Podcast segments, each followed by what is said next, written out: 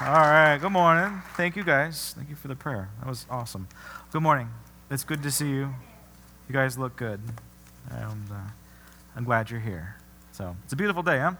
Um, tell you what, let's get your Bibles out. Romans chapter 8. We're, that's kind of where we're going to be camping out. And today's topic is, is prayer, supernatural prayer. Whenever I teach on prayer or um, usually when any pastor preaches on prayer, he's looking at the Lord's Prayer, or she's looking at the Lord's Prayer. Uh, Our Father out in heaven, hallowed be thy name, thy kingdom come, thy will be done.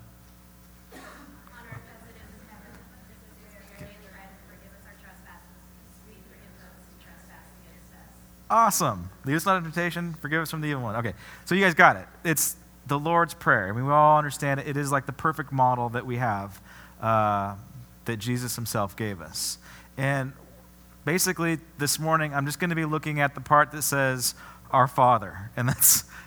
That's it. That's all I'm looking at today is our Father, and the rest of it is all. It's great too, but our Father. And but the the key scripture that we're going to be digging into today is usually a scripture that is not used when uh, teaching or preaching on on the topic of prayer. Romans eight is it's packed. I mean, it's dense. There's there's so much stuff in there, and uh, usually it deals with the, the victorious Christian life, and and rightfully so. But it's it's it's much deeper than just you know making you feel good about the victorious Christian life and empowerment. It's it's it's something altogether different, and let's take a deep look into it. Let's read it. We're going to start uh, at verse 13 chapter 8, verse 13, book of Romans. For if you live according to the sinful nature, you will die. But if you live by the Spirit, can somebody turn that chime off, Pastor? You know how to do that? Thank you. Sorry. All right. But if you live by the Spirit, uh, put to death the misdeeds of the body, you will live because those who are led by the Spirit of God are sons of God.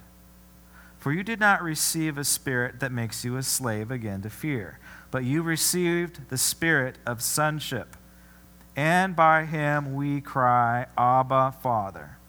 The Spirit himself testifies with our spirit that we are God's children. Now, if we are God's if we are children, then we are heirs heirs of God and co heirs with Christ, if indeed we share in his sufferings, in order that we may share also in his glory. I consider that our present sufferings are not worth comparing with the glory that will be revealed in us. The creation waits in eager expectation for the sons of God to be revealed. For the creation was subjected to the frustration, not by its own choice but by the will of the one who has subjected it, in hope that we, uh, excuse me, that the creation itself will be liberated from its bondage to decay and brought into the glorious freedom of the children of God. For we know that the whole creation has been groaning as in the pains of childbirth right up to the present time. Not only so, but we ourselves who have the first fruits of the Spirit groan inwardly as we eagerly await for our adoption as sons, the redemption of our bodies. For in this hope we are saved. But hope that is not seen is no hope at all. Who hopes for what he already has? But if we hope for what we do not yet have, we wait for it patiently. In the same way, the Spirit helps us in our weakness. We do not know what we ought to pray for, but the Spirit Himself intercedes for us with groans that words cannot express. And He who searches the heart, uh, searches our hearts, knows the mind of the Spirit, because the Spirit intercedes for the saints in accordance with God's will. All right, you guys okay? All right, a lot there, huh? Okay, thanks for hanging in there with me.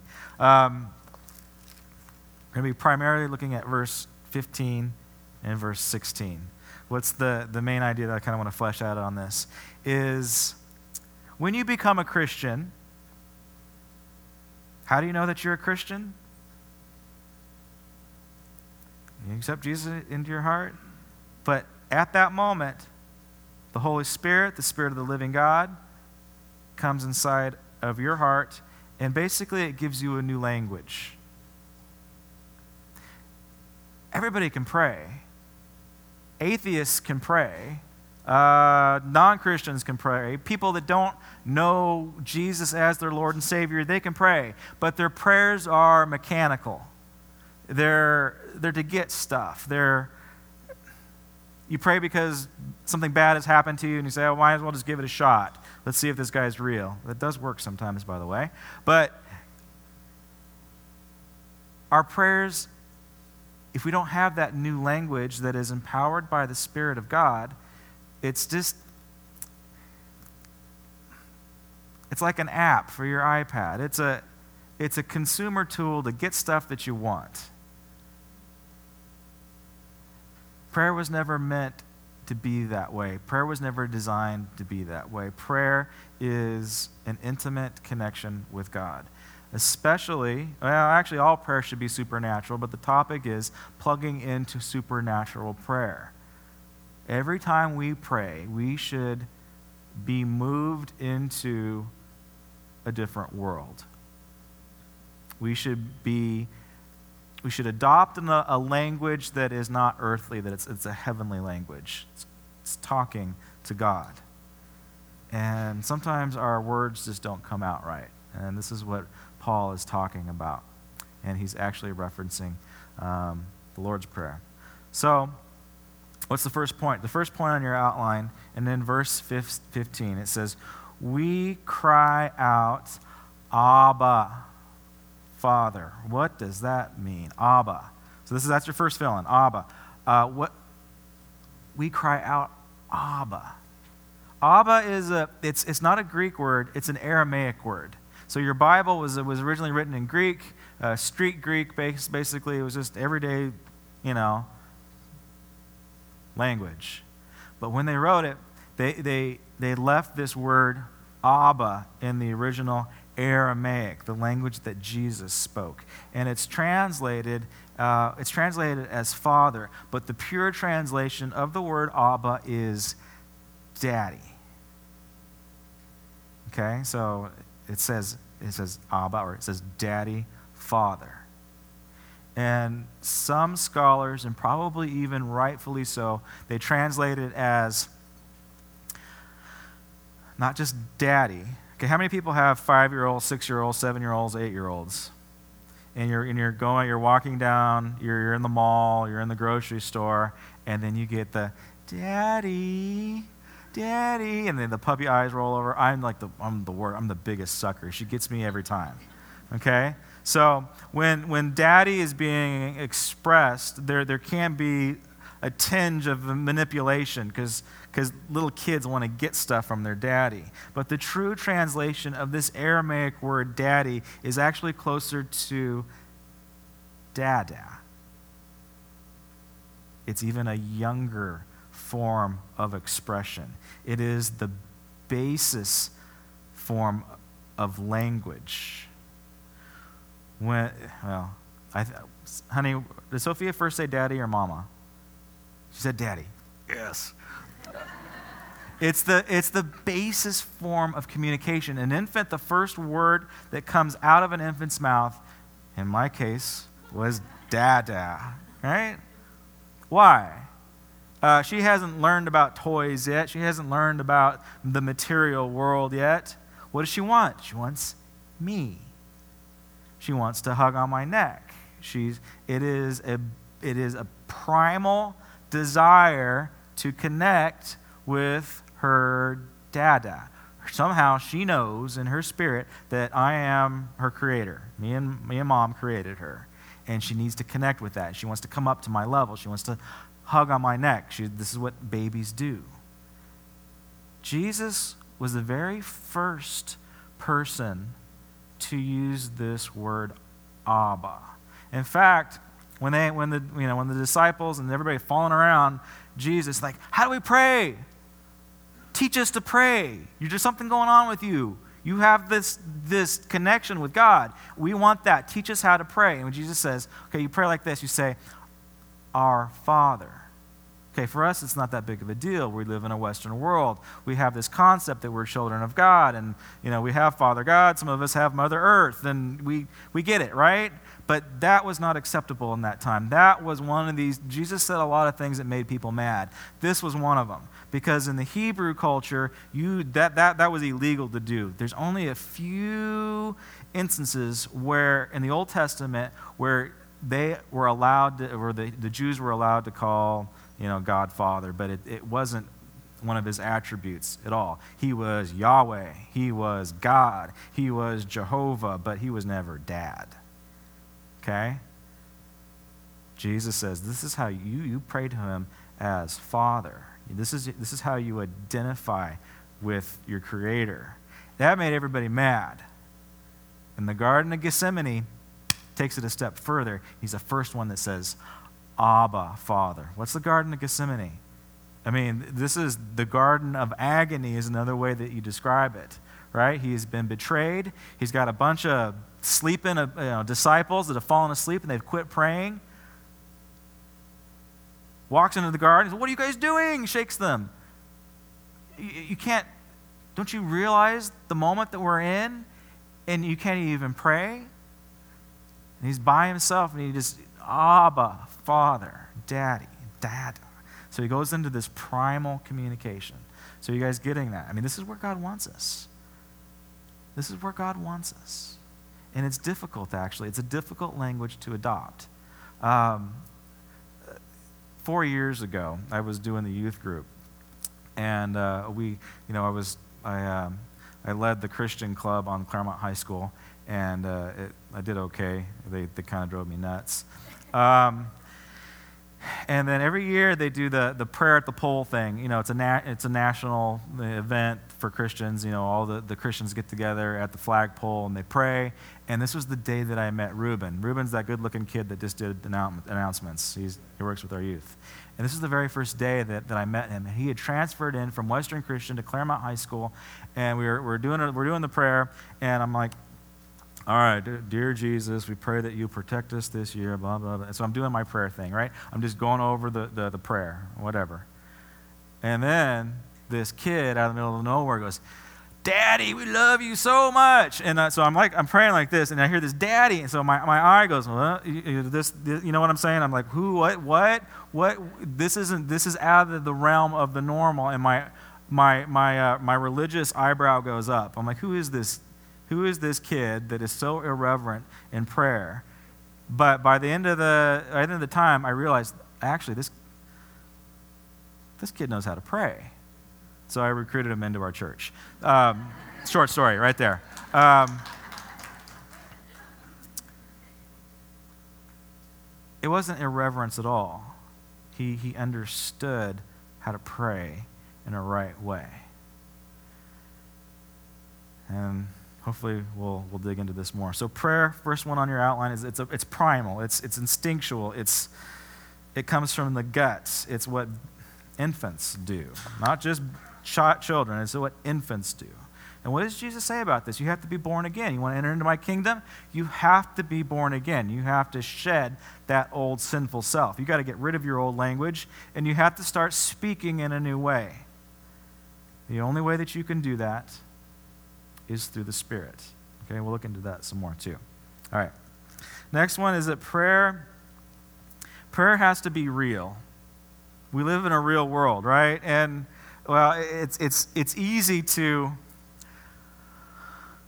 when we live in a, in, a, in, a, in painful realities, it's easy to make up a reality show out of our life. You know, we, we, we project something that is not real over the top of our lives, and we make it fake, and we make it plastic, and it's just not real. And it's not just for everybody, but Christians do this too. They, they, they think that there's something that they're not, and they're avoiding the pain that is in their life. They're not dealing with reality, and then they just stick their head in the sand, right? They're just like, ah, I'm not going to deal with reality. And And sometimes, actually, uh, you know, how do I say this without being controversial? Um,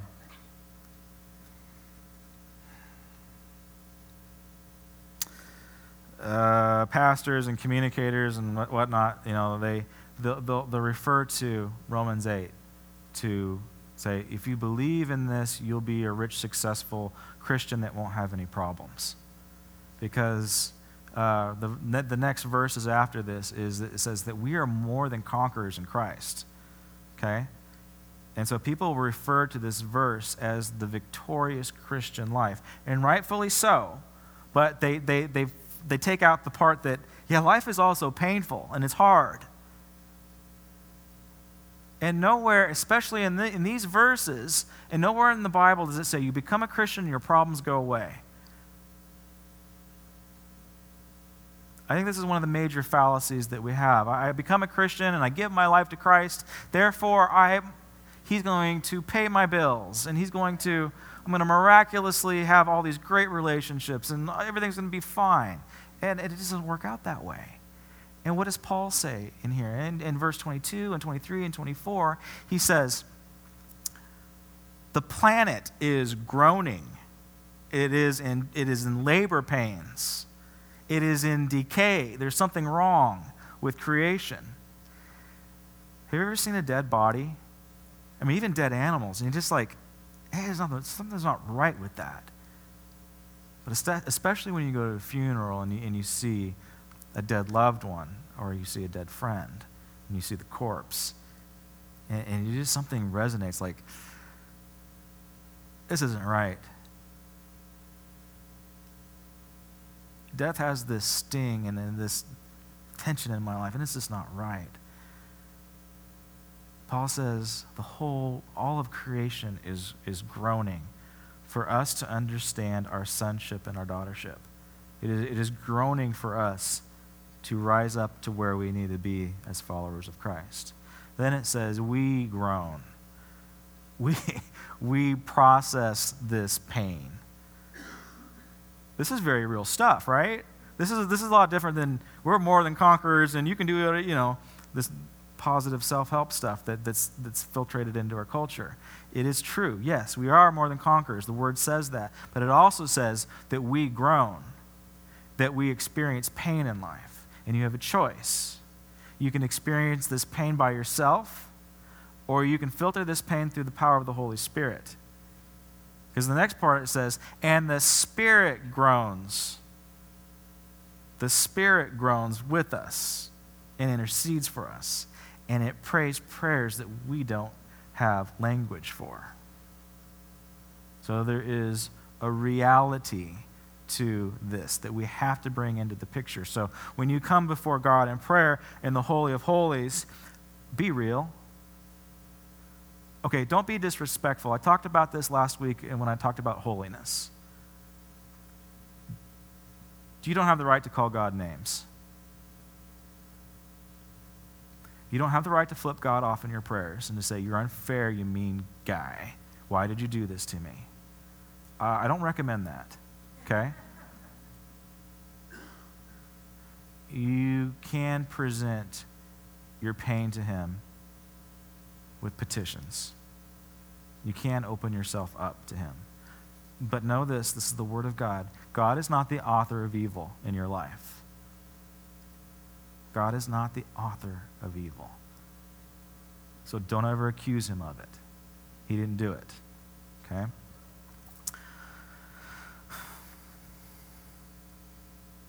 So God is real. Verse 15 again. And by him, what does it say? We cry. Right? It, and when it says when you pray, it doesn't say, and by him we come in as, as we're, we're, we're awesome. No, it says, and by him we cry. We express our distress. Look, saying life is hard, life, life is stressful. And we have, all right, does anybody have a stress free life in here? Where there is no distress in your life? Raise your hand if you do. And if life is going perfectly right now, then um, you need to write a big giant tithe check. You need to write a big check that, may, that puts you in distress. so, uh, sorry. Um, Peter. Matthew 12, Peter is, he's doing stuff that at the time no human being on the planet has ever done. He, he's, he's understanding who this guy is. He, he, he, maybe at first this concept of calling God Father was offensive, but he's beginning to understand it. He's beginning to understand his place. He's beginning to understand his position. And so much so that he steps out of the boat onto the water and starts walking on it. And, then fear and doubt and self hatred kind of sink in and he begins to, it begins to sink. What does it say? It says he cries out. He cries out. He doesn't say, "Oh, God, if you really want to, I guess you could save me." You know, you know the situation I'm in, and but I'm not gonna, I'm not gonna burden you too much with my feelings. No, he cries out, "Lord, save me," and he does. I'll even venture to say God doesn't want us to be too comfortable in our lives. Maybe you do have everything together. Maybe you got your act together and there is no you know, no distress that isn't unbearable that you can't handle on your own. Maybe God wants you to step out in faith. Get out of the boat. Take a risk. You're willing to take a risk and drown. That's that's another sermon. That's a faith sermon. I'll do one of those later. Okay. So we cry, in state of distress. Groaning is crying, right?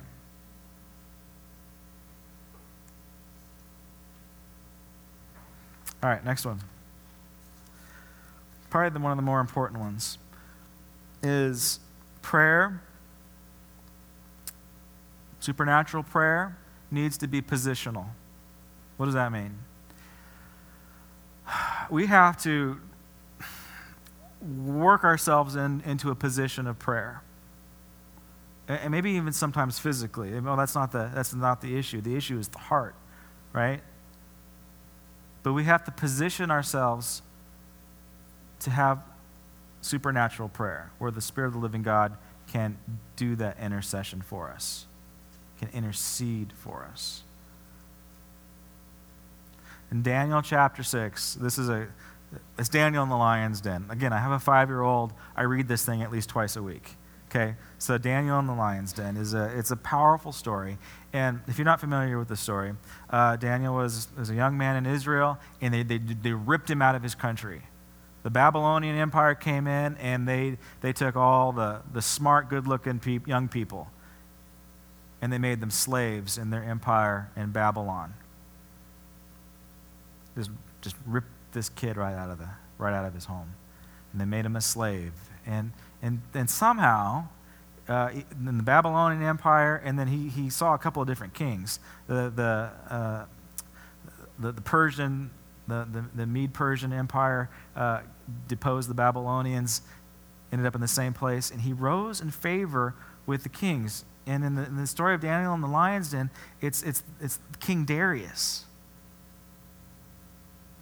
he has so much favor that he's like the king's right hand man. And he's a slave. But he has, he has access to the whole country. And there's some jealous governors and officials and satraps that um, they don't like him. And so there's some, there's some politicking going on, and they want to get rid of him. And so they convinced Darius to, to come up with this special day where, you know, I think it was like 60 days you could do nothing but worship the king, the emperor. Okay, he is divine, he's God, and you can, you can only worship him alone. And their purpose was because they knew, they knew Daniel had this prayer life. They knew that he was a Jew, and they knew that he wouldn't quit praying. And sure enough, uh, the, the king wasn't thinking, and he says, okay, let's do it. Let's make a special day about me. And they make this day about him, and they, they make a decree, and it's published. And as soon as it gets published, Daniel knows that that's his death warrant. He sees the publication. He goes home, goes upstairs, shuts the door, uh, opens the windows to his balcony, probably overlooks the hanging gardens of Babylon, one of the seven wonders of the world, kneels down, and do what he do, does what he always does at noon or mid, you know, at night, at least three times a day. He kneels down and he begins to pray. And this prayer that he gives is, is in a, a certain direction. He has positioned himself towards Jerusalem. He, see, Daniel is not a prisoner of the Persian Empire, he's a prisoner to the promise of God. And he positions himself towards that way in prayer. And when the satraps and the governors and the, the, the evil people find him, they, they, they, find him praying. And what, is, what are his prayers? They're prayers of thanksgiving. He knows he's a dead man, and he's praying to God, and he's thanking God. Not quite sure for what, but that's what the Bible tells us that he's praying prayers of thanksgiving. All right? You think you have it bad. He was probably 13 to 15 years old when he was taken from his country. So he had lost his home. They didn't take the old people, so he'd lost his family. Doesn't say if he had brothers and sisters or not, we don't know. So he lost his home, he lost his family, and if you're a history person, you might understand this. You could probably read between the lines. But if you are a good looking young man and you're incredibly smart, and if you're running the country, and if you have the king's ear, that makes you something very special and something completely horrifying. They turn you into a eunuch. They demasculate you because you will become a threat to their throne, and they can't have you sleeping with the harem. So they literally demasculated Daniel. They took everything from him. They took his home, they took his family, they took his masculinity. And now they're after his God. But he doesn't give up. He doesn't give up. He does what Jesus told us to do. He says, Go into your room and shut the door and pray. Have your personal prayer time. Have your personal prayer closet. And again, if anybody has the right to be a bitter critter, it's this kid. And we know the rest of the story. God supernaturally delivers him from the lion's den. Angel comes in, shuts the mouth. All the satraps and governors and officials, they get, and their family, they get tossed in and they're eaten before they hit the ground. That's how the story. We don't tell that part to the kids, by the way. That's the, that's the scary, gruesome part. It has been my experience in the ministry that when bad things happen, people react. And a lot of times they turn to God. You lose your home, you turn to God. You've wrecked your family, you've wrecked your marriage, you turn to God. Again, the Bible never tells us that life is going to be easy, does it? Daniel lives this out. Sometimes when, well, this is a true test of Christian character. When consecutive bad things happen to people, a lot of people just give up on God. I quit. I'm done. He didn't answer my prayer. I'm getting thrown to the lions. Peace out. I'm done. But what Christians should do, what mature believers should do, is mature believers don't quit praying. Mature believers don't quit going to church, they don't forsake the fellowship. That's what Christians do. That's a pretty heavy topic. Uh, I know I just dropped a bomb on you. I'm sorry. No, I'm sorry if I made you feel guilty, but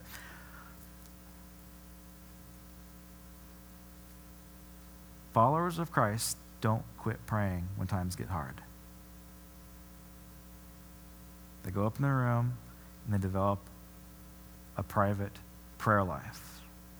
When Jesus calls the religious leader, leaders hypocrites because they are praying in public, Whenever we talk about hypocrisy, it's because, oh, you know, so and so comes to church and they read their Bible and they, they pray real loud, but we all know that, that he's sleeping around.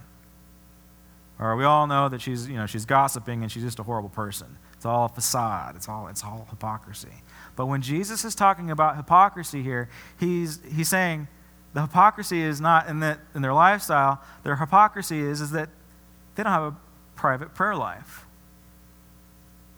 That's what, he, that's what he's going after. He's going after this private communication with God that they don't have. That's the hypocrisy. Okay? All right. So prayer is positional. Next one prayer is experiential, prayer is empowering. You can either one or both. Prayer ought to be and should be empowering and experiential. Uh, it, it, me included. My, my, my prayer life can be really boring sometimes. It's like I'm just going over the words, right? I, I've forgotten that communication with God is primal. I have forgotten to position myself towards the Father. I've forgotten who I am in sonship. I forgot that I was an heir to God. I forgot that I was a co heir. Ooh, we read that, right? Co heir to Christ. What does that mean? That means that I am adopted into God's family as God's son. That means when God looks down on earth at me and you as adopted children into his family, he sees us the same way that he sees his real son. He looks on us with eyes that he would see Jesus with. We're Jesus our brother. Doesn't seem right, does it? But that's how God looks at it. So if I get myself positioned right, I know that I can communicate right. But experiencing God in prayer, if I go through my daily life, and especially my prayer life, as if I'm just like flipping up flippant prayers, I do that. Okay, if you've had lunch with me, I, I, that's the, kind of how I pray. I just thank you, God, for this food, bless it to our bodies. Let's let's eat, and then that's where the experience comes in. Is when I start eating, right? So, but God wants us to have experiential prayer, especially in our private prayer life. Um, if you're not moved when you're praying, if you don't have that primal, whatever that is, that da language, if you're not moved when you're, when you're praying, God's not going to be moving in your life. If your prayer doesn't move you, chances are it's not going to move him either. And so we must continually grow in our, in our relationship to our position of who we, who we are in Christ. We must continue to, to go deeper in and have a deeper understanding and a deeper language for things that we can't express. And he, he explains it a little bit more in, in verse 16. All right, I'll start at 15. Okay, for you did not receive a spirit that makes you a slave again to fear, but you received the spirit of sonship and daughtership, right? Okay, Talking about becoming a Christian. We become a Christian, you receive this spirit that makes you a son and a daughter of Christ, of, of God. Okay? Okay, and then this is the key scripture that we've been picking apart. And by him we cry, Abba, Father, Dada, Father, right? Verse 16 The Spirit Himself testifies with our spirit that we are God's children. Is this redundant? He just, ta- he just said in, in, verse 15 that if you receive, then, then you're a child. then he goes in here and says it again. Is this redundant? I don't think it's redundant. I think he's making a point. He says, The Spirit Himself testifies with our spirit. The spirit of testimony is Jesus Christ. So, the, the, what's he saying? He's saying, You have to continually grow higher up and deeper in. You have to have fresh revelation every day of your Christian existence that you are a son and a daughter of Christ. You need to be able to discover new dimensions of who you are in Christ. Me too. That guy too, the pastor. He is continually growing in, in who he is in Christ. His, his understanding of sonship is growing, and I know that it is. And it ought to be growing for us. We live in this area, God wants us in this area where the Spirit living inside of us is an active culture. It's spreading. We're growing deeper in. The testimony, the revelation of who He is, it's multifaceted. And we have to continue to grow in this. We have to continue to experience more and more of God's goodness. Again, we go from glory to glory. We're, we're, it's, we, we never level off in our growth with Christ. If I told you that I understand the scriptures, I have chosen where I, I have decided where I'm going to level off in my spiritual growth. And if I'm stagnant, I'm dead. If I'm a pool, then there's no living water falling out from me. And this is what he's going after. This is what this is so important to our to our life. We have to not how many people want to experience God? You want to have a religious experience, right? I mean, people talk about it. The world talks about having religious experiences. You want to have this, this supernatural thing, right? We all want to experience God at some level. You wouldn't be sitting in the room if you didn't want to experience God. God wants to experience you. And the only way that God can experience you is through your prayer life. When we decide to disconnect our prayer life, when we decide to quit talking to God on a real, primal, positional level, he, he, he just he can't experience us the way that he would like. He can't experience us through the Spirit. Right? All right, next one. And not going to spend a whole lot of time on this because this is the whole purpose of tonight. Prayer is communal. We have to get together and pray together. And I know what you're thinking. You're thinking, Josh, you just told me that the most important thing in my life is to have a private prayer life. Yes. And now I'm also telling you the most important thing in your life is to have communal prayer life. You have to have both. Why? Well, actually, the Bible tells us in the Lord's Prayer, He says, when Jesus teaches us how to pray, He says, Our Father. Does He say, My Father? No, He doesn't. And even when Paul is reading, when he's going over this again in verse 15, it says, Does it say, I cry out? No, it says, We cry out. We cry out. You can never get to a place where you can communicate to God in a healthy way unless you do so within the church community. You have to not only be real with God, but you have to be real with others. You have to be in a place where life is real and that you, uh, you groan about it together.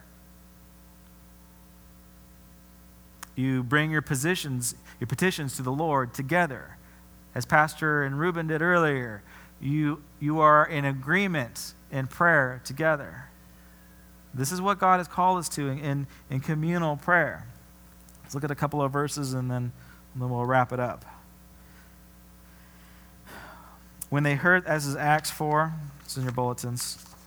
Uh, when they heard this, they raised their voices together, one accord, in prayer to God. Sovereign Lord, they said, you made the heavens and the earth and the sea and everything in them. You spoke by the Holy Spirit. Stretch out your hand to heal and perform signs and wonders through the name of your holy servant Jesus. After they prayed, they placed, uh, the place where they were meeting was shaken. I talked about last week, I talked about holy places. This is an example of a holy place. The place that they were in was shaken supernaturally. And they were all filled with the Holy Spirit, and they spoke the word of God boldly. You can't say, basically, what I'm saying here. When you go into your private prayer life, you can't say, My God, until you have the humility the transparency and the vulnerability to say, our God together. You can't have both. You can't have your cake and eat it too. And I know there's tons of people that like to do that. I don't want to go to church. Those people drive me nuts. I'm just going to pray by myself. Well, people that don't pray together, just pray by themselves, they have chosen where they're going to level off spiritually. And there's probably a lot of other issues involved in that too that I don't think I have time to get into. But um, if I have the band and the ushers come to the front as they're on their way up, I'll just do a quick review.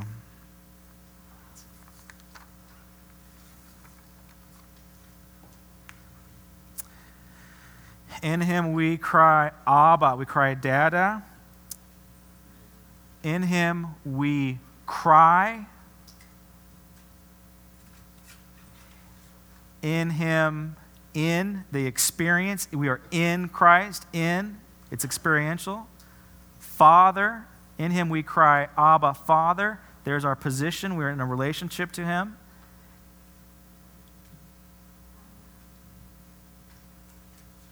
And in him we. Very small sentence very powerful sentence. We, we cry out. And so, your homework for, for you this week, and maybe your homework for you today, is if you can, if it's possible, get into your prayer closet. If you are facing a difficult time, anything, and you just feel like you're giving up and you're done, I'm going to check out. Don't, don't do just pray. Bring it to God in, in this way. Be real with God. Say, this is where I'm at. And get around a group of believers. You can come tonight if you'd like. If you want to call this place your church family, come tonight. Pray with us, groan with us. I want to encourage you. Find that small group, that home group, that people of believers where you can sit down and you can pray together through the Spirit. It's powerful, it's transformational. You can pray things that you've never prayed before because the Spirit is interceding through you. Let's pray. Dada, God, your word is so powerful and and poignant, and it cuts to our heart.